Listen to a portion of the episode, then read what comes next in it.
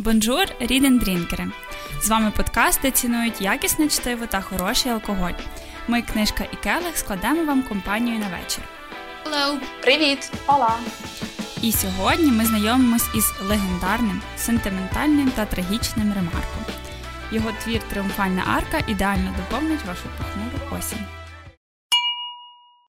Отже, коли я читала цей роман, в мене е, з'явилася думка, що якби наш клуб був е, якоюсь сектою, то е, Ремарк міг би бути його іконою головною.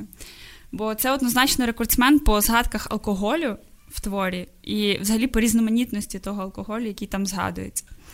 І коли ти вже в десяте читаєш про Кальвадос на одній сторінці, він же тобі просто починає снитися. Тому е, моє питання буде актуальне як ніколи. На який drink вас сьогодні надихнув Ремарк? Оксанка. Окей. Okay. Ем, я погоджуюсь щодо кількості дрінків в цій книжці. Реально, як навіть перше виписувала. Кількість горілок, власне, там була просто зашкальна. Варіації. Так, і зубрівка навіть там попала. Бренді, коньяк. Ну, коротше, там було все, що можна і не можна. Е, Я довго дуже думала, що думала, ну, перша думка, звісно, давайте кальвадос, звісно, по стандарту. А потім ми зробили пост е, з коктейлями на основі кальвадосу. І мені там сподобався один, тому що в ньому був сироп, який в мене був вдома, бузиновий сироп. Тому сьогодні я п'ю коктейль Нормандська квіточка, така як я. Е, в якому місці ти нормандська, Оксанка? квіточка. Е, там входить тонік, е, кальвадос, бузиновий сироп, лимонний сік. Все. Да, Цю вкусняшку сьогодні п'ю я. Окей, я напевно зразу тоді приєднаюсь до тебе, бо в мене теж нормандська квіточка. А, дві квіточки. Так, але в мене не було кальвадосу, тому я його ділю з Оксаною. Я теж в неї старила. Це нормально. Це нормально. Ну так, так. Я думаю, що нам кожному купувати пляшку кальвадоса це було б е, занадто на один випуск. Але я вже спробувала і смачненький, солоденький. Ням-ням-ням. Круто. Окей, то мені дуже подобаються оці. Так, давайте, візьмемо пляшку, розіп'ємо. Я взагалі пропоную пити кожного разу, коли згадується слово кальвадос, до речі, правильно, на останній склад. А до речі, мені сподобалася ця ідея пити кожного разу, коли я я бачу, з чим ти прийшла. Скажу так, е, якщо ви квіточки, то я, напевно, якийсь доктор Равік. Доктор Равік. Я п'ю сьогодні чорну міцну каву і е, зараз спробую разом з вами рюмку кальвадосу. Давай тільки не рюмку зразу. Ну, я спробую. Це так виглядає по-дорослому, як знаєш, мами зібралися, і це кава і конячку з того. Стандарт. Це та, це в мене такий набір сьогодні класний. Ясно, та от тепер ти можеш виправдовуватись, що це комбо, суперкомбо тріумфальної арки і взагалі всього ремарка. Ну так, вони там пили його в чарках. Дай мені чарку, дай мені чарку. Так от. Просто Я собі визначалося чи подвійну, чи одинарну. Ну, ми побачимо. Наскільки поганий вечір. Окей, ем, я коли розкажу про свій drink, то я зразу спалю свою оцінку, окей? Можна? В общем, кальвадос це яблучний бренді. Е, Якщо бути чесною, то тріумфальна арка мене не вставила. І тому сьогодні я п'ю яблучний сік. Ем, Крім того, я хочу зберігати здоровий тверезий розум для того, щоб, можливо, в процесі обговорення цієї книжки зрозуміти, що в ній класно. Оксана, пробач і не бий. Я не буду бити. Мені сподобалося оце. Як всі, як одинадцятикласники, коли школу закінчили, та, будемо зустрічатись, та, звичайно, бачитись кожного дня, я вже скучу. Потім, ну, я п'ю яблучний сік, ну, я там, коротше, ні, ні, бутилку не купляю, мені ще додому. Так що я знаю. Зрадонька. Зрадонька. Ну, ясно, ясно, Таня. Ну, надіємося, що ти до кінця цього випуску вже будеш пити кальвадос. Тобі буде важко з нами під кінець випуску. Думаю, що кілька тижнів тому е, ремарка в його труні е, так добре потрусило, бо ми в своїх соцмережах не раз його згадували. І в нас був навіть міні-конкурс на найкращий мем про ремарка або його сестру Марію. Е, і в нашому клубі є один такий палкий фанат ремарка Оксана. І хто, як не вона, сьогодні буде нам розказувати про його біографію. Звідки в нього стільки слави, Оксана? Та я повинна зізнатися, що Ремах насправді мій улюблений письменник. І коли ми обрали книгу його для читання, то я одразу така: я я буду біографія, пригнула зі стільчика. Е, Тому е, слухайте і любіть ремарка так, як люблю його я. Почнемо спочатку. Еріх Пауль Ремарк народився у 1898 році у звичайній німецькій сім'ї.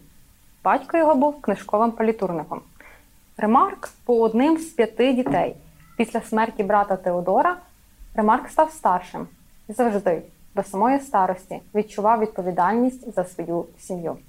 З 6 до 14 років навчався в церковній школі, потім поступив у королівську семінарію, а у 1916 році був призваний на військову службу. Йшла Перша світова війна, і Європа тонула у крові. Він служив у запасі, а у 17-му році відправився на Західний фронт. І через півтори місяці отримав поранення від уламка кулі. Був комісований і далі переведений у канцелярію. Час у військовому лазареті 16-річний Еріх Пауль згадує як найжахливіший. Вже після багатьох років у інтерв'ю він скаже, що це зламало його і змінило світосприйняття безповоротно. Це було занадто багато для людини такого віку.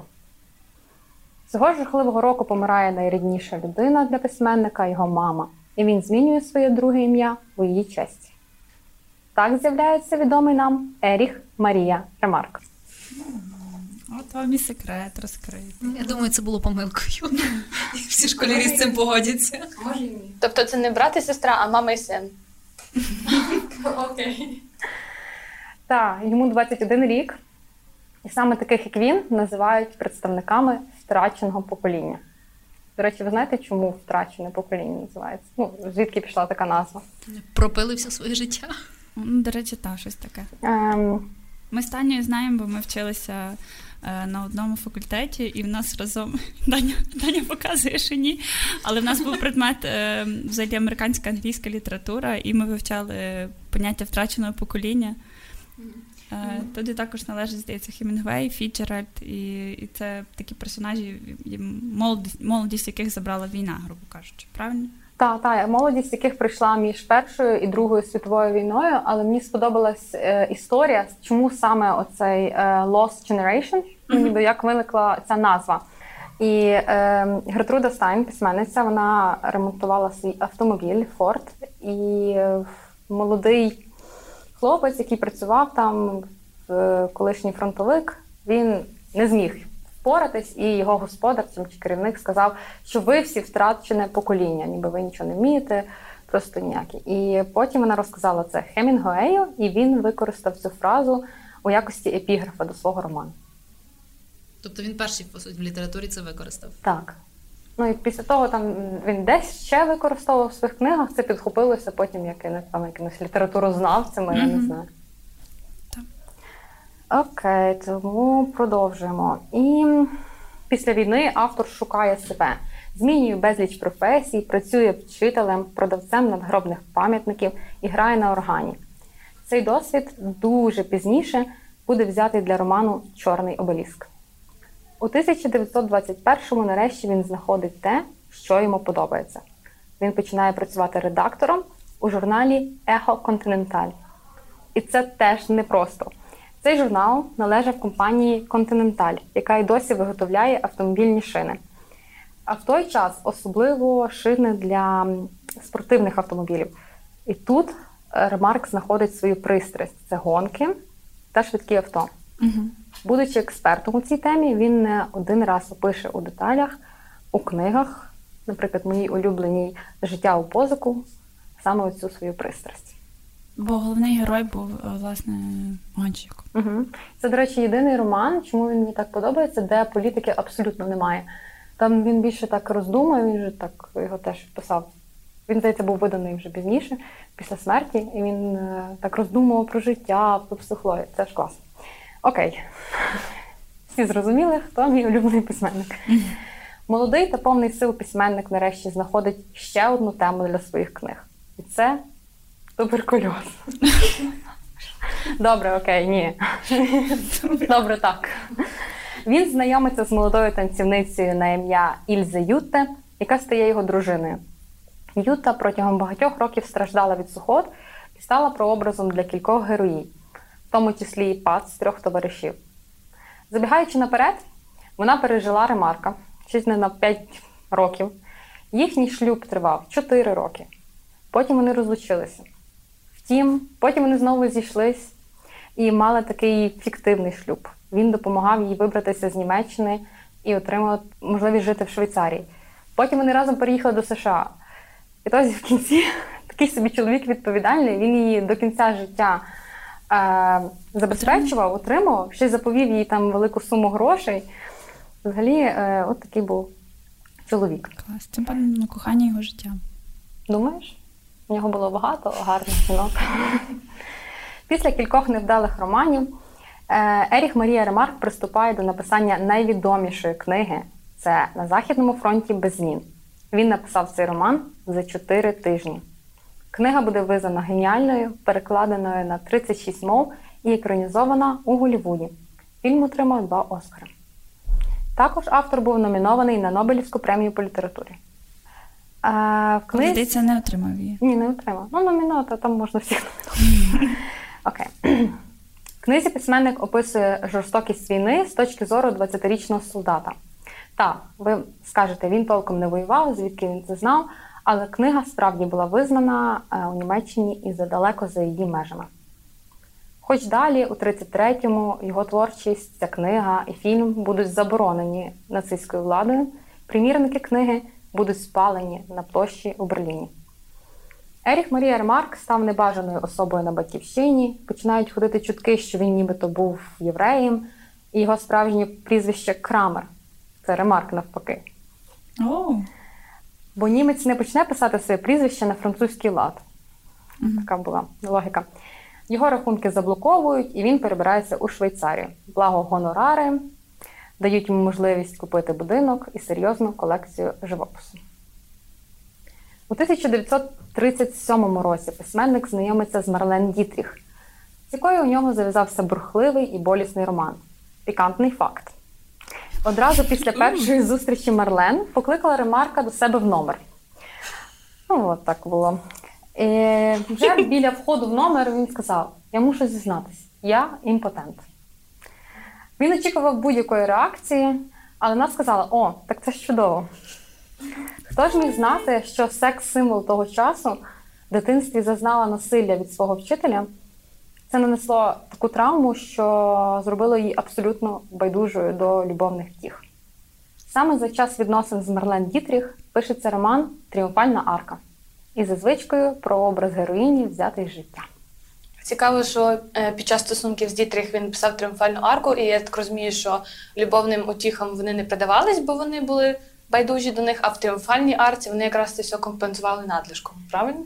Ні, вони, в них були любовні відносини, бо е, я так зрозуміла, коли він нервував, в нього була якраз ця потенція розвивалась, але коли він був в нормальному стані, все було окей. І так само, наскільки знаючи, в Марлен Дітріх було любовників, всяких коханців, то вона теж була не промах. От. Е, Марлен допомагає автору отримати американську візу, і він переїздить у США, щоб бути разом з нею. А в Німеччині його старша сестра Ельфріда Шольц була заарештована за антивоєнні і антигітлерівські висловлювання. На суді вона була визнана винною і страчена на гільотині.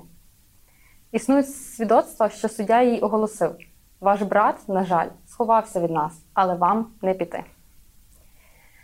Їй Ремарк присвятив свій роман Іскра життя. Сама страшна, жорстока і сильна книга, яку він виплюснув всю свою біль і висловив свою смертну кару нацизму. У 1951-му Ремарк познайомився з голівудською актрисою Полет Ходар, колишньою дружиною Чарлі Чапліна, яка допомогла йому прийти в себе, вилікувала від депресії і зв'язку з Дітріх. І, взагалі, як казав сам Ремарк, діяла на нього позитивно. У той же рік Ремарк повернувся в Швейцарію, де й прожив решту життя. Вони залишались разом з Полет аж до його смерті. У 1967-му Ремарку вже майже 70 років. Німецький посол Швейцарії вручив йому орден, але незважаючи на всі ці нагороди, німецьке громадянство йому так і не повернули. За багаторічну творчу кар'єру Ремарк написав 14 романів. Він був затребуваний, знаменитий, багатий, мав успіх, умер у віці 72 роки і до останніх днів зберігав здатність писати. Е, Після смерті Полет Годар видала його роман Тіні в раю, про життя іммігрантів в Америці. Два померла 20 років по тому, похована поруч з ним. Мене є цікавий факт. Давай. Е, Ти кажеш, що в нього 14 романів, але я знаю, що він свою найбі... найпершу видану повість вважав настільки невдалою, що тупо купив весь тираж. Він намагався викупити, але не, ну, не вийшло. Але так, він вважав це провалом. І наступні дві книги він теж вважав провалом. Він навіть не хотів публікувати. А ще я читала, що в якогось барона він купив собі баронський титул за 500 марок, і формально цьому барону прийшлось усиновити Еріха. Так. От після чого він собі замовив візитні картки з короною. Роялті. ви знаєте, я так як це мій улюблений письменник, я повторюсь, я намагалась не Кріпові факти замовчуємо. Такі і незрозумілі для мене. Ні, це не, не плітки, це справді було так. Але це був цей час, коли він працював журналістом, і це була дуже така популярна професія, ну ніби дуже відома. І він хотів тим самим якось показати себе і щоб отримати більше замовлення, працювати в якомусь потужнішому журналі. Він мав бути такий от показний. Коротше, популярний. популярний. А ти дивилася це інтерв'ю з Ремарком? Угу. Як тобі? Мені здавався е, дуже таким розміреним, мудрим, і мені просто я дуже йому повірила. Так, якраз дивилася, але не, не все так частково перегортав. Він мені там таким самовпевненим здався і підступним, якщо чесно. Я його геть інакше сприйняла. Дуже такий, такий м, що пишається з собою, навіть трохи пихатий, я б сказала, і хитрий. Щось не зійшло мені. Я думаю, що є чому, але таке. Ну. Битва оцінок. Але те, що Крамер це ремарк навпаки, це Discovery, насправді. Я до того не додула сама. І це, і це таке типу ідеальне прізвище. Не подумала прочитати Так, і він е, роман свій на Західному фронті без змін е, записав як Крамер спочатку. Окей. Добре, рухаючись до наших оцінок.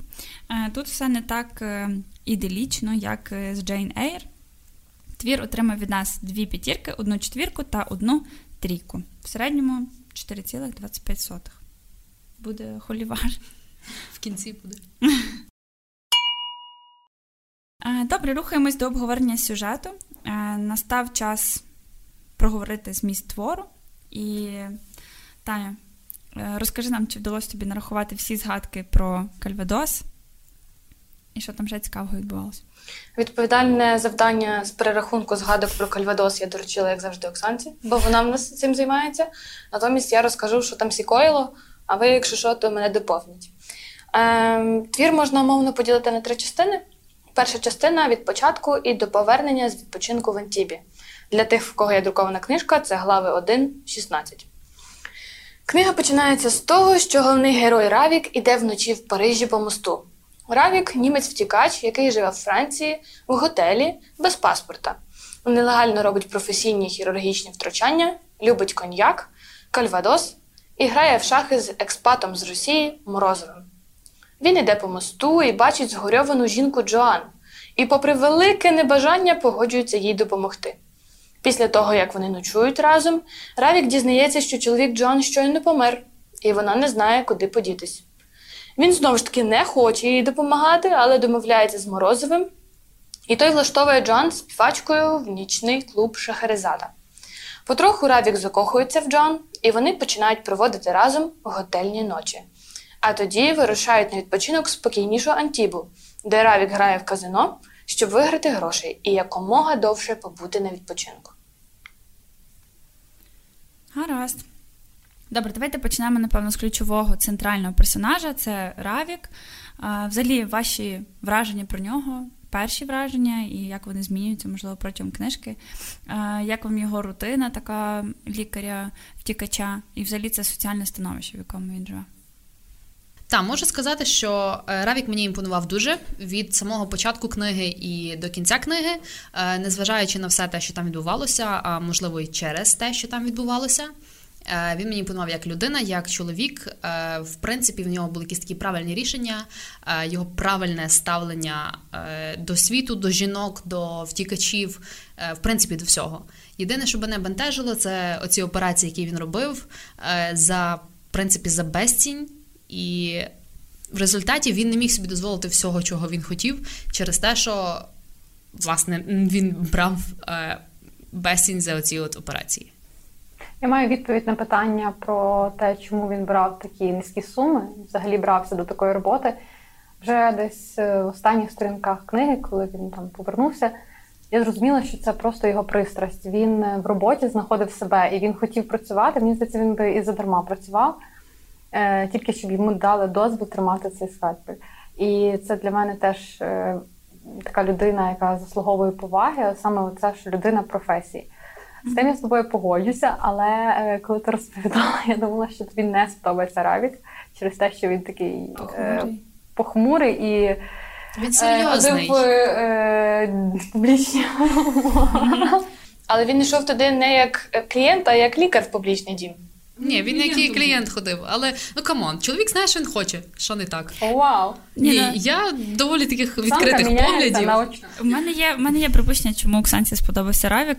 Е, От ти, коли його описувала, ти пару разів сказала правильний, правильний, він робив правильно. І він дійсно був такий ідеаліст, типу, в нього все, і він все робив, щоб допомогти іншим. Він йшов на всі ризики можливі, навіть е, розуміючи, що це якби його становище ставить е, ну, під сумнів. Він може його можуть будь-який момент депортувати. Він все одно допомагав всім, хтось там впав, зламав ногу, перекинувся. Він в будь-якому випадку був там і, ну, незважаючи на ті низькі зарплати, все одно робив операції. І він був такий, ну, доволі.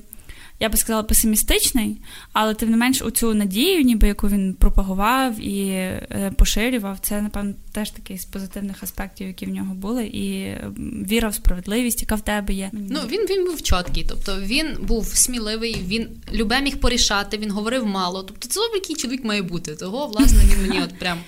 І, до речі, класна була така, е, якби розплата, грубо кажучи, за те, що він е, отримував мізер за свої операції, це якраз як він поїхав на відпочинок. Е, він ж е, по суті завжди отримував мало, але в цей момент, коли він вирішив, що він хоче з Джоан поїхати на відпочинок, е, він підійшов до того лікаря, який його обдурював, і сказав: Я знаю, що в тебе зараз буде така важлива операція, тобі заплатять за нею купу грошей, е, дай мені більшу суму. І він називає суму прямо перед самою операцією, розуміючи, що той не зможе відмовити.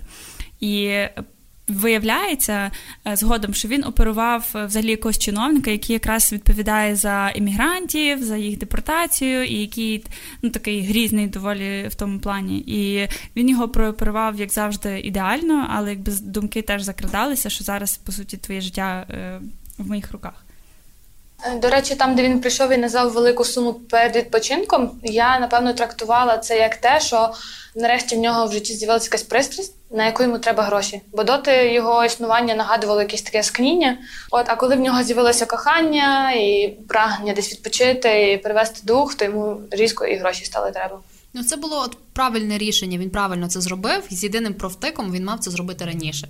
Тобто, як тільки в тебе появилася жінка, з якою ти бачиш, що тебе щось там, що тобі треба будуть ці бабки, грубо кажучи, ти мав би наперед це продумати. А не в результаті він не отримав той чек перед виїздом, і він мусив зачити ці гроші. Ну, тобто, ну, це ти дуже раціонально мислиш. Ну, а ми то згадаєш, що він після війни і він ні, взагалі мужик норм. Дуже все. такий. Тим паче там від початку не знаю, напевно, разів 30 було сказано, що він не хоче нічого мати з Джоан, він хоче, щоб вона пішла, він не хоче їй допомагати, чого вона знову прийшла, чого вона тут сидить, а я хотів би, щоб вона досі вийшла. Ну, буквально, напевно, глав з 10 він розказував про те, як він хоче, щоб вона вийшла.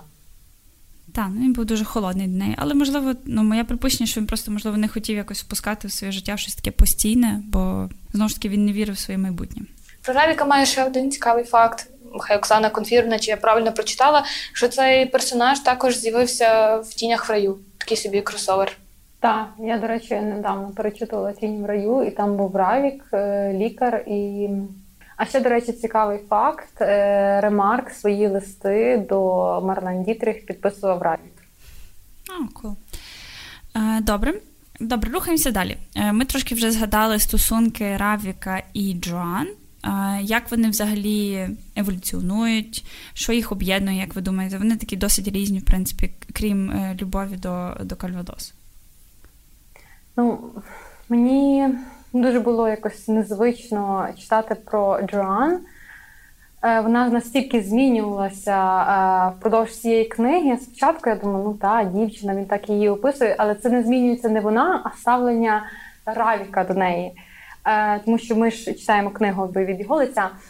І спочатку мені здалося, що вона така і розумна, і цікава, і талановита, і змушує його е, почувати щасливим.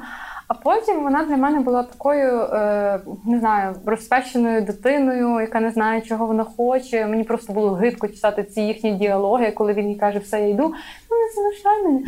І мене це просто ну, воно це виводило, як такий ніби раціональний чоловік може е, вестися з такою. Ну, вона просто без е, без якихось термозов була. І та, і тому ставлення до Джан Маду постійно змінювалося в мене, але воно не змінилося в кінці. Напевно, найкращий прикметник, щоб її описати, це вітряна. Бо її реально куди подує вітер, де ну вона за ним. Просто сьогодні є Равік, вона з ним, завтра є хтось інший, і ну в неї вже інше життя.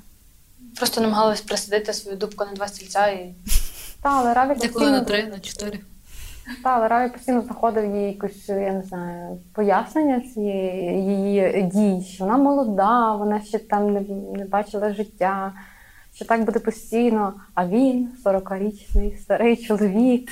Ну, тим не менш, щось їх об'єднало. Можливо, ну якраз це непевність в житті. Не знаю. Тобто... Ну, до речі, є така штука, не пам'ятаю, як психологія, як вона називається, коли ти е, виправдовуєш свої рішення. Тобто, от вперше, е, Таня вже згадала, що вона до нього нависала, він щось від неї морозився, він дуже не хотів з нею нічого мати. Тобто, реально, це якось було дуже дико. Ну потім щось вона його добила, дожала. Хоч він такий чоловік ну, фіг з ним попустився. Е, І тоді йому треба було якось виправдати те, що він вже з нею. Uh-huh. І він почав то її виправдовувати перше в своїх очах. Типу, а, блін, вона розумна, а вона класна і так далі. І в результаті він сам повірив в ту картинку, яку сам собі створив. Це може бути цілком ця штука. Насправді у відносинах так і є. Спочатку це такі бурхливі емоції, коли ти бачиш все дуже позитивно, коли ти реально цю людину боготвориш.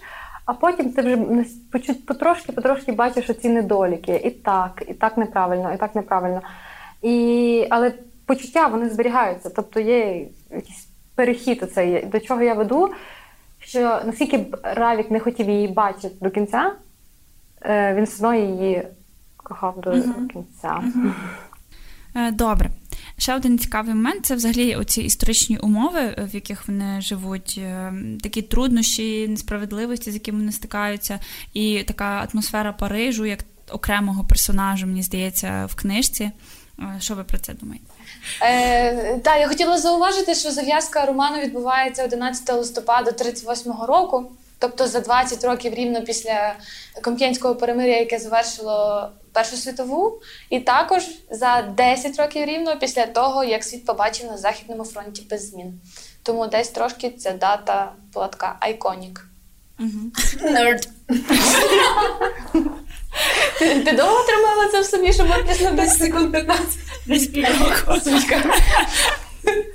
Ах ти ж!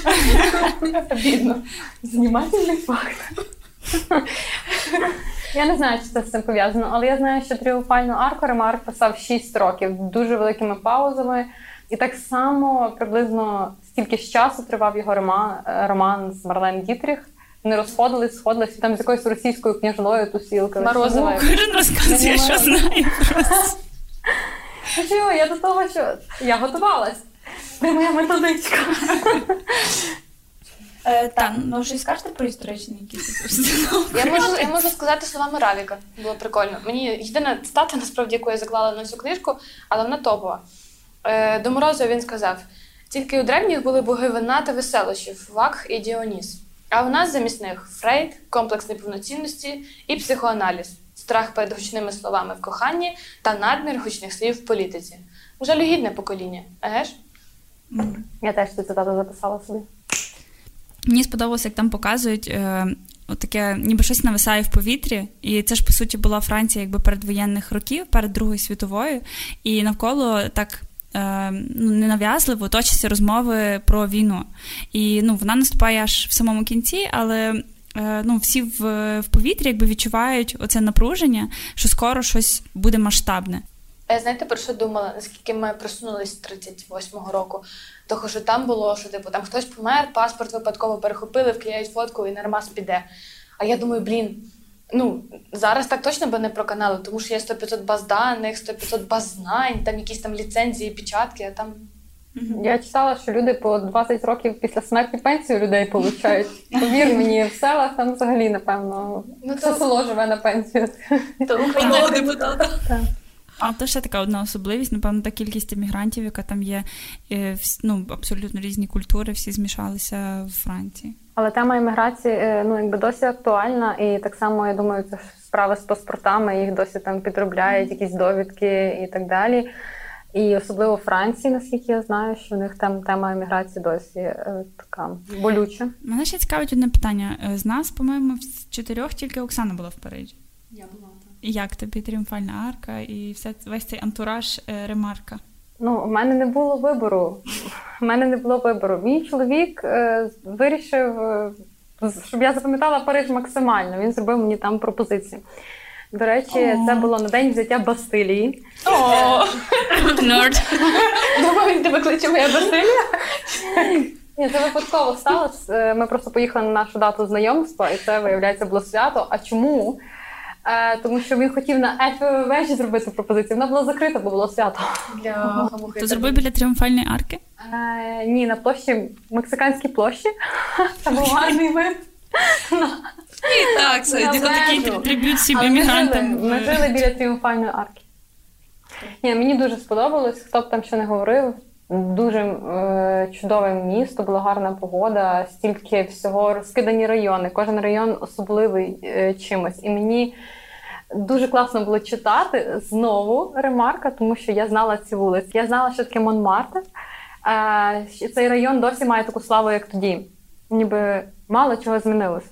Угу. Я, до речі, дуже багатьох людей чула, що Париж надзвичайно грязне місто і одне з найгрязніших в Європі. Де ти просто їдеш в пробках і там всюди сміття, бо кожен там в пробках готується на роботу, їсть, малюється, і це все викидається. Тобто просто дійсно з- побачити Париж і померти. Так. Я з таким не стикалась взагалі. Єдине було, ми їхали в метро, ну і там було в метро брудно. Ну, Оксана вся була на ендорфінах. Про що ти говориш? я, я Вона дивилась вверх на арку, на вежу, знаєш, на вниз, І і на мусор не бачили. Потім. Я ще хотіла одне зауваження про культурно-історичний контекст. Вас не смутило, що чувак живе в готелі. Це, напевно, так дорого коштувало. А ще він своїм коштом там душ встановив. Він що, блін, не знаю, син. Мамини якогось- подруги. Маминої подруги. Так, ну, Так він це теж пояснив. Ну там всі типу жили в готелі, але просто якщо уявити там зараз якийсь готель, то це ж просто всі гроші світу.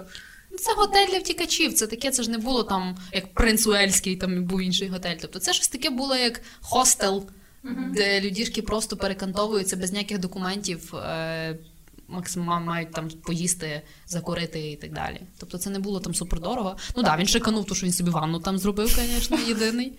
Але ну, міг собі дозволити. Доктор. Доктор. Так не так. Докторка.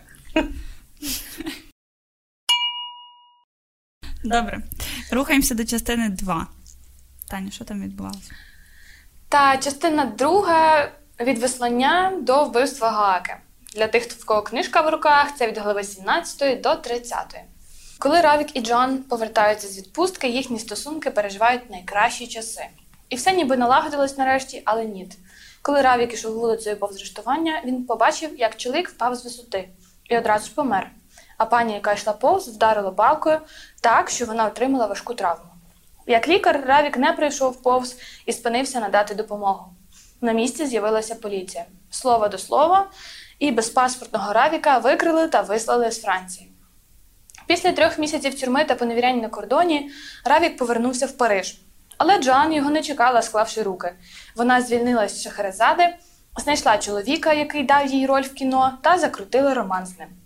Кидати Равіка вона теж не хотіла, а тому впродовж 13 глав намагалася сісти дубкою на два стільці, поки Равік опирався в почуттю і намагався триматись осторонь.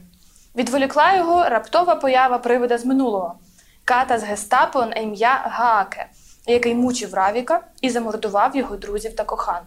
Равік ретельно планує вбивство і, зрештою, здійснює його. Е, Та, в нас тут власне було питання про те, чому Равік завжди ризикує е, своєю взагалі волею і допомагає іншим і незнайомцям. Чи правильно він вчиняє тим, що він кидається допомагати всім на вулиці? Він давав клятву Гіппократа. Все. Ну, не всі лікарі були такі чесні, ми ж навіть е, на прикладі того твору бачимо. До речі, на рахунок своєї лікарської практики, Е, як я читала в біографію, Ремарк описував зазвичай те, що він спробував ну, якби сам, там якусь професію свою, ще щось. А от е, лікарем він не був. Угу. Але як він все чітко описує ці всі операції, е, там ж взагалі побудована ціла частина твору е, на на тих справах, що він робив, рятував дівчат після невдалих абортів, е, там вирізав матку і так далі. Ну тобто, все з такими деталями, навіть занадто мені деколи було читати.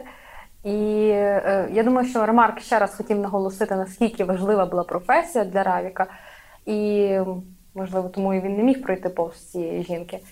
Але да, було цікаво, звідки він брав цю інформацію. Ну, research. Я теж не думаю, що Крісті травила багатьох людей. Але вона була хоча б медсестрою, в неї був якийсь бакран. Про його лікарську практику цікаво те, що два рази йому дійсно йому особисто знадобився цей досвід, і два рази він не міг його застосувати. Перший раз, коли він оперував Кет, і в неї був рак, і він хотів їй допомогти, але він просто бачив, що він нічого не може зробити. А другий раз, власне, коли він оперував Джон, але про це ми розкажемо в третій частині. Угу. І так, такий цікавий момент, що він як тільки щось траплялося з його пацієнтами, він дуже страждав через це. Хоча, здавалось би, напевно, в польового лікаря якби таке часто траплялося, але він все одно дуже це переносив важко. Ще в розмові з Морозовим, це його якби друг, колега mm-hmm. по шахах, такий старший чоловік з Росії. І е, він сказав, Морозов сказав, що він би ніколи не ліг під ніж до Равіка, бо він е, хоче бачити у лікарях щось надзвичайне. Він порівняв лікарів з якимись там шаманами, які жили в себе там на горі. І Равік йому сказав, що жоден хірург не захоче е, різати свого брата. Якось так. Скільки жахлива доля випала Равіку е, двох якби жінок, які йому зовсім не байдужі оперувати. Мені це дуже відгукнулося. У мене мама стоматолог, і вона мені весь час лікує зуби. І Ой. чесно, мене таке що до інших людей вона ніжніше ставиться. Бо як я лише кричу, типа, чо кричеш? Все, того я розумію цей біль. То ми щойно поговорили, який Равік класний, але все-таки не забуваємо, що в цій частині сталося вбивство і доволі таке холоднокровне вбивство. Як ви думаєте, як він наважився взагалі на це і що воно для нього означало? Вбивство це тупо найцікавіша частина в цій книзі. Воно мені просто прилетіло так мимо, я навіть не встигла толком зрозуміти, коли ми то прочитали. Але що мене вразило, це продуманість і кількість деталей. І навіть в якийсь момент я запідозрила ремарка, чи то в тому, що він когось бив.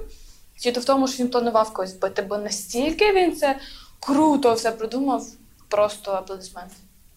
Ну, Мені, до речі, сподобалося, що це все дуже пройшло швидко і не затягнуто. Бо так як я переживала в цей момент це вбивство, щоб його не попалили, чесно, як за рідного. І я рада, що це закінчилось буквально якийсь там розділ 2, е, і воно швидко прийшло і закінчилось добре.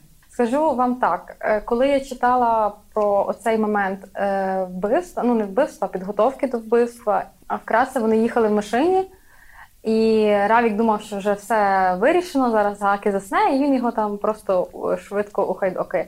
Але тут Гаки згадав, хто він по посаді, відкрив mm-hmm. очі, подивився на годинник і зразу запідозрив, куди його везуть. Це був найстрашніший момент. Mm-hmm. А ще мені було дуже дивно, що цей чувак його не впізнав. Гаки. Ну, типу, коли ти три дня катуєш людину, дивишся її в очі і щось намагаєшся з неї витрусити, і в тебе ніде там позаду цієї голови не пробігає думка, що десь я ці очі вже бачив. Ну, не знаю. Мені здається, що вони хотіли показати просто наскільки були жорстокі, якби ці офіцери гестапо, що для них просто ці всі лиця стали, ну однаковими та змішались. Ти вже навіть не можеш пізнати ту жертву, так як Равік, наприклад, кожну свою пацієнтку пам'ятав, і для нього кожна смерть була болючою, то на противагу тому є оцей гак, якому взагалі пофіг. Ну тобто, хто це він забув про нього банально. Ну, плюс там лиця реально могли вже бути в такому стані, коли приходить ці гаки, бо їх катували реально, там лиця могли просто до нього знаваємості вбивати. Угу. Ну і мені здається, що це для нього була не просто смерть, якби помста одній людині. А мені здалося, що він все-таки е, ну, хоче ніби цій системі помститися за те, що вона так з ним повелася. Що він тепер мусить жити без е, постійного місця проживання, без сім'ї. І ну, це була як така невеличка, невеличкий вклад в те, що він може зробити для того, щоб запобігти якось цій системі, якось з нею поборотися. Та там була думка про те, що він казав, нашу мені його вбивати, таких як він 100-500 тисяч, і Сибіл це не поверне. А потім він собі подумав, що всі, напевно, думають, нашу мені його вбивати, і тому для того, щоб зробити свій вклад, я це все-таки зроблю. там Мгм. пробігало таке. Ну, плюс його ще надихало, що він не один такий був реально, а там тих втікачів і з якими долями. Тобто ж люди вішались через таке, і він це все згадав, і воно його підштовхнуло, скажімо так, змотивувало. Окей, вас е, не зіпсувало це враження про Равіка? Ні. Тобто те, що він Чітко, виважено, продумано. Лучше по собі обійство. Самий стрьомний момент був це, коли він вкинув його в ту викопану труну, накрив його ганчіркою з мастилом і почав йому фігачити по лиці, щоб його не розпізнали. Труп не розпізнали. На тому Це моменті такий мені нестрашний, було так неприємний. страшно. Просто капець. А потім він ще підняв подивитися, чи в нього гарно вийшло. А, який жах. Я думаю, він і не такого надивився в своєму житті, е, так як він і лікар, і ще й побував в дуже страшних місцях, то для нього це було взагалі буденна справа. Ще це, напевно, не дуже добре, якби що ми вболіваємо за вбивцю в цьому творі. Що мене вбиває в цих самих такі були модні колись серіал Бригада і так далі, де всі вболівали за бандюків. Тобто їх виставляли хорошими героями, і це, це мабуть, погано. Ну, е, це майстерність направду. е, ремарка і режисерів, Так, які От, власне, що вони роблять так, що ти хочеш за нього болівати, за Мгм. поганого. Е, Окей, переходимо до частини третьої. Окей, про частину третю. Від вбивства Гаки через смерть Джоан і до самого кінця. Насправді це тільки дві глави, але доволі насичених. Знову після вбивства Гаки здавалося, що життя налагодилось. Але що? Але ні. Поки весь Париж рвало від передчуття війни, і ті, хто міг втекти, втікав, Джоан не нудьгувала. Вона дражнила свого коханого актора і додражнилась до того, що він вистрілив їй в шию. Равік, як Чіп і Дейл, поспішив на допомогу, але лише констатував, що куля пройшла між артеріями та горлом і застрягла в шийному хребці, звідки витягнути її не можна. Вперше досвід та професіоналізм Равіка не стали йому в нагоді, коли вони так були йому потрібні. Джоан потроху паралізовувало, і коли вона була в агонії, Равік полегшив її страждання. Побиватися і плакати не було коли. Німеччина атакувала Польщу, і Другу світову було оголошено. Першим ділом Франція вивезла всіх нелегалів. Я так і не зрозуміла логіку, може ви поясните. Равіка повезли французький концтабір. Кінець. Е, Давайте поговоримо про смерть Джоан. Е, В мене є питання, чи сама вона її взагалі не кликала на себе? Чи ну, можна сказати, що це її вина, що вона померла? Смерть Джон нагадує ту притчу, там, де про хлопчика і про вовків, там, де хлопчик кричав Вовки, вовки! Там кілька разів йому повірили, а останній раз не повірили. Та сама двіжуха була Жан. Коли перший раз вона йому дзвонила, поможи, поможи, у мене тут така проблема. Він понісся і побачив, що вона просто собі дурака валяє. Коли другий раз вже по-серйозному вона дзвонила, він їй просто не повірив. І втратив насправді важливий час. Вам здається, що це як це victim blaming? Коли ви кажете, що жертва винна в тому, що сама дорвалася, допригалась. Е, ну, якби вона, я б не сказала, що вона винна. Те, що вона вибирала неправильних партнерів, ну, якби come on. Мені дуже шкода було так, що в них відносини були такі з Равіком, що, що він не приїхав одразу, але я думаю, що він би не зміг допомогти. Е, Добре. У мене є одна цитата, яку я хочу з вами обговорити, яка, здається, з'являється якраз після смерті Джоан. Е, Який сенс щось будувати в такий час, коли все хитається, однаково завалиться?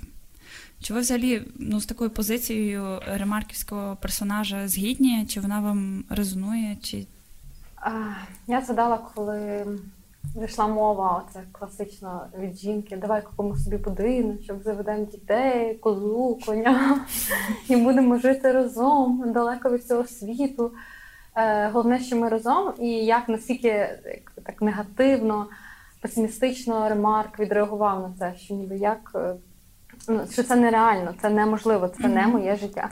Я повністю згідна з тим, що дуже складно щось створювати нове, коли ти в стресі. Ну правда? Ну, Я- Як ти можеш думати про щось, коли ти ще не розібрався, ну взагалі в тебе все погано. Можна поспорити насправді, тому що, наприклад, з 2014-го у нас теж супер-мега непевна ситуація, і раз на місяць хтось обов'язково має сказати про перспективу повномасштабної війни. Ну і реально страшно жити в цей час, і ти не знаєш, що буде завтра. Але це ж не означає, що ти маєш сидіти і просто пити кальвадос і ждати, поки десь проявиться якась ясність. Ти все одно будуєш життя, ти все одно ставиш будинок, ти все одно плануєш дітей чи народжуєш їх. Дивись, я вважаю, що ну з тобою важко сперечатися, бо так є, але ми говоримо про Равіка, який пережив це все. ти знаєш про післявійськовий синдром. Ну, якби Мгм. люди приїжджають за то, і в них є проблеми. І ми говоримо саме про людей, які мають цей негативний досвід Мгм. і досі проживають в стресі. От я саме про таких людей говорю. А те, що та війна десь далеко, ну звичайно, ти маєш рухатись далі. Ну, якщо дивитися з перспективи людей з ПТСР, тоді так. Тоді я згодна.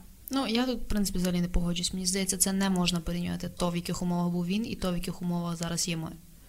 Е, його вже виселяли купу раз. Він розумів, що будь-який крок вправо-вліво неправильний, і його нема в цій країні. Як він може будувати якесь майбутнє з жінкою, в якої ще причому теж вітер у голові, де не можна на неї покластися, коли ти сам не знаєш, де ти будеш завтра. В нього була така ситуація, де він не знав, де він опиниться завтра. Він не був бути ні в чому впевнений, він не мав ніяких документів.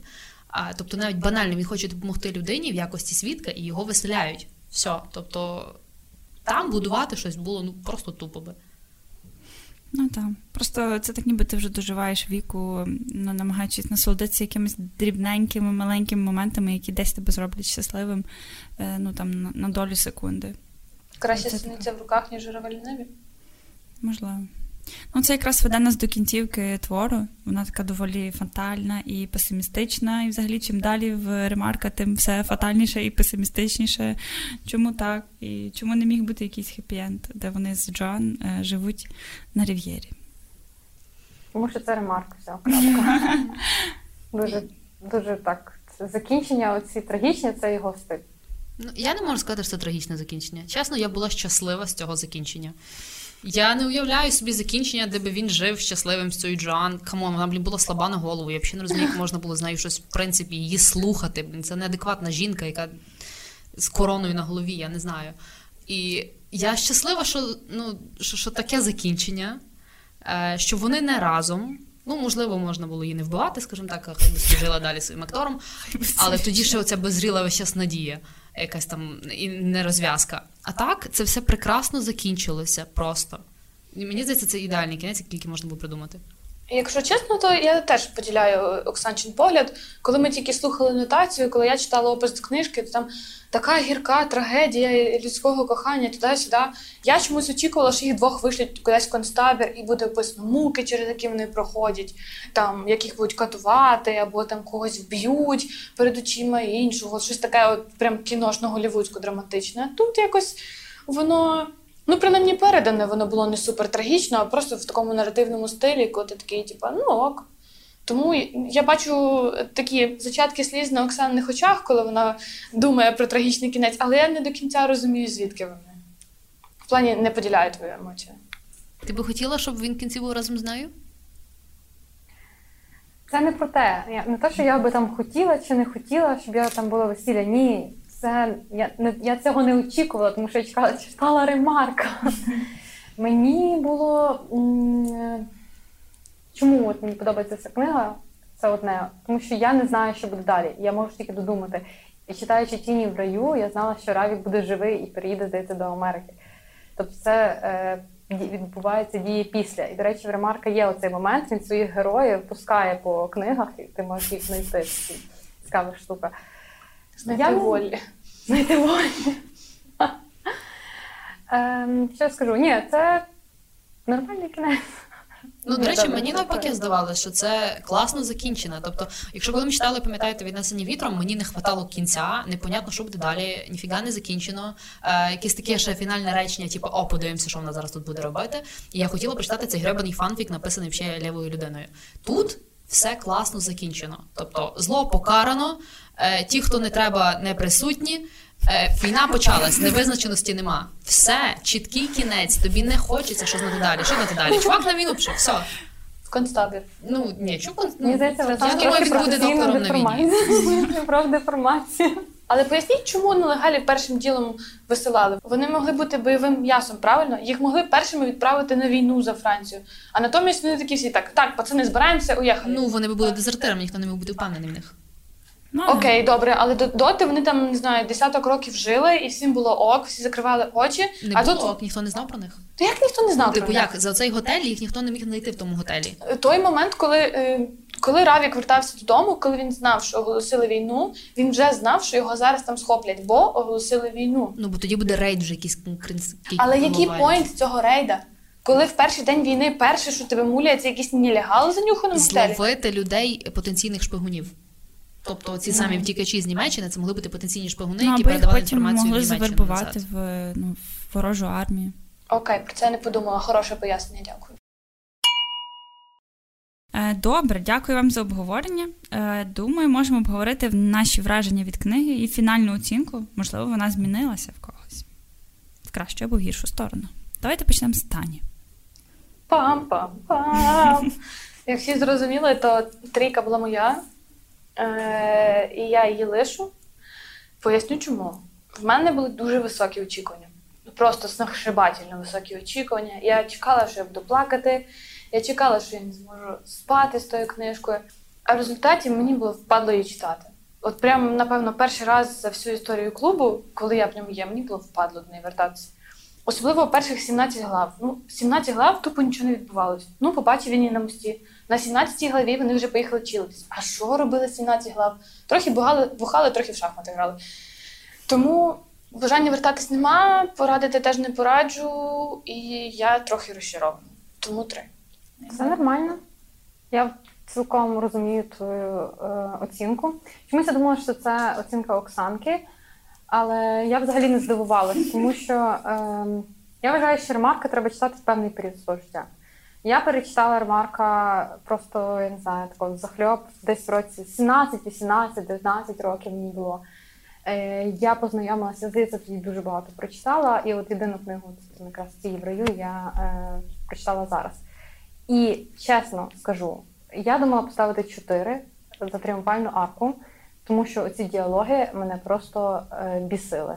Вони були настільки е, нудними, здавалося, я не розуміла, навіщо це переливати з пустого в порожнє. Мені хотілося більше динаміки, хоча в ремарка вона присутня. Але от цього разу, можливо, в мене було мало часу на книгу, я не змогла нею насолодитися. Е, не знаю чому, але все-таки я поставлю 5, бо, бо чому? Бо це ремарк. І взагалі, це автор для мене окремий вид мазохізму. Я себе я дуже все уявляю, я дуже все гостро переживаю. Я не знаю, мені хочеться курити е, сигарети, мені хочеться пити, слухати сплін, заслуховувати радіохет. Я не знаю, щоб хоч якось наближитись до стану оцих героїв, настільки, щоб мені було паскудно. І в кінці обов'язково буде полегшення. Е, як після жахливого сну я видихну після цієї кінцівки, що всі померли, але книжка завершена. Чому вона читається в захльоп? Тому що реально ти читаєш далі, бо мені потрібна ця емоція, це негативна емоція в моєму житті. Дякую, що своєю психологічною травмою поділилась. Вертайся. Оксанка. Ем, окей. У мене оцінка 4. Поясню. Моє ставлення до книжки було е, який такий графік, знаєте, де вверх-вниз, вверх-вниз скаче. Оце в мене було ставлення до цієї книжки. Початок цікаво захопило, у, класно, щось інтересне. Причому мова, наскільки якось легко написана, що цікаво читати. Потім приходить оцей момент застою, про який говорить Таня. Тобто нічого не відбувається. Ну, типу, думаю, come on, давай вже щось, щось, щось далі. Тоді почався якийсь двіж е, з Гаакі, з поїздкою. О, думаю, вже щось нормально знову вверх скочило. Потім, ну, вбивство, все, всі ці діла. Починаються оці от тупі діалоги, про які Оксана говорила з, Джоан. Ну, настільки тупі, що я просто тако думаю, боже, коли це закінчиться? Хто вже її втащить? Ну просто ну, неможливо це читати реально. Тоді знову не скочила. І кінець, ну просто шикарний, на мою думку. Вона скочила вверх, тому я зупинилася на четвірці. Назвати, що це п'ятірка, це шедевр, я не можу все-таки. Але це однозначно для мене не три. Я би її порадила. Це класна книга. Ти прочитаєш ще ремарк? Так, однозначно. Дякую. Я добила свого. Ну я теж спробую читати ще ремарка, чисто щоб дати пацану другий шанс. Бо за щось же ж він тобі подобається, Попробуй життя на подку. а на західному фронті без змін це ж Попробуй, попробуй життя трохи. Окей. Окей. Е, значить, друга п'ятірка була від мене. Вона була імпульсивна. Я завжди дуже вагаюся, яку оцінку ставити. В мене там три дні йдуть роздуми, але потім я поставила п'ять. Чому? Е, коли я вчилася в школі, е, Ремарк був попсовим чуваком, всі його читали, ставили ці статуси ВКонтакті, цитати. Ремарка він був десь на рівні з Джейсоном Стетхемом і Конфуцієм. Але я його тоді не читала, якось, можливо, ну, бунтувала, не хотіла піддаватися цьому такому хайпу загальному. Тому я нічого не читала в ремарка. Це була перша книжка, перше враження. І я зберігала собі досить багато цитат. Я розумію, що це, можливо, якась псевдофілософія. Ну, і так якби. Ну, люди так не спілкуються в реальному житті такими фразочками і тому подібне. Але ну, для мене мені воно зрезонувало. Мені дуже цей антураж сподобався, цей похмурий Париж, цей цинічний Равік, його персонаж це реально ну, для мене поки що топчик. Порівняно з тим цими от любовниками, про яких ми читали. Е, Він був такий дійсно дуже строгий і, і класний. Е, дійсно, Джоан це такий негативний момент того твору, бо її оці мінливі настрої і вся ця драма з нею пов'язана. Це не найкраща частина твору. Але от загальна ця похмурість, е, його якийсь цинічний гумор, деколи ну, вони мені дуже сподобались. Е, є одна цитата, яку я зараз досі згадую, це те, що ніколи тебе ніщо не жде, треба завжди все приносити з собою. І мені дуже вона сподобалась. Я подумала, що дійсно навіть в банально е, ти, коли приходиш додому, не треба очікувати, що тебе там не знаю, чекає романтична вечеря, умовно, а значить принеси її з собою і е, створи антураж сам. Угу. Як алкоголь, який ми принесли з собою. Кентані. Там. Окей, давайте рухаємося до наступної фази. Це екранізації. І в цілому мені здається, що мало хто з режисерів наважився братися екранізувати ремарка, але здається, там щось е, було таке варте нашої уваги. Розкажеш нам, Оксанка? Так, ця фаза буде дуже коротка, то вам не Марвел. В общем, екранізації всього дві. Перша екранізація 1948 року, невдовзі після виходу власне книги, е, американська екранізація, і вона була ще чорно-білою.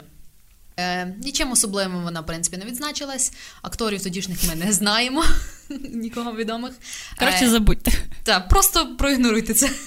І MDB рейтинг вона отримала 6,4, правда. Ну, це краще, ніж отримала наступна екранізація, що в принципі дивно. Це вона так. отримала 5,6. Це екранізація сучасна вже ну, відносно 1985 року. І вже британська екранізація куди без британської екранізації, звісно. І в ній знімався е, незрівняний Ентоні Хопкінс. Тобто, вже заради нього, думаю, варто подивитися цю екранізацію. Я сама не дивилася, е, але відгуки про цю екранізацію такі, що там дуже точне зображення персонажів і надзвичайно сильна гра акторів. Е, а також то, що режисеру вдалося передати цю зловісну напругу, яку Ремарк створює власне в своїх творах.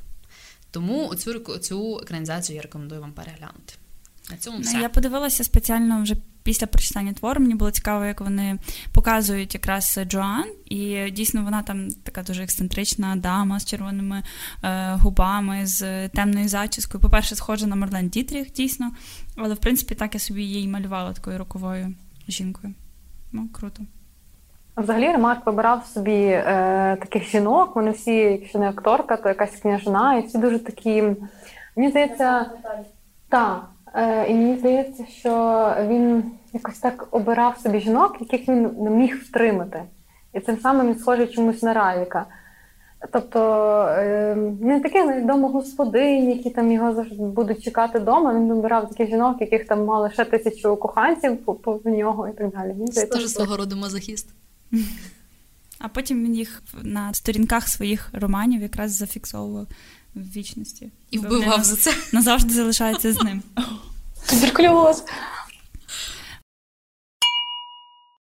Е, добре. Переходимо до книжки наступного місяця, жовтня. Е, ми, в принципі, продовжуємо депресувати на фоні осені і обираємо собі не менш складну книгу жовтня, е, яка поступово доповнює ряди класики.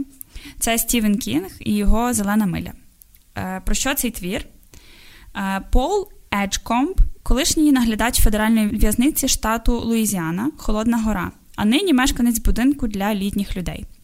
Більш ніж півстоліття тому він скоїв те, чого досі не може собі пробачити, і тягар минулого знову і знову повертає його до 1932 року.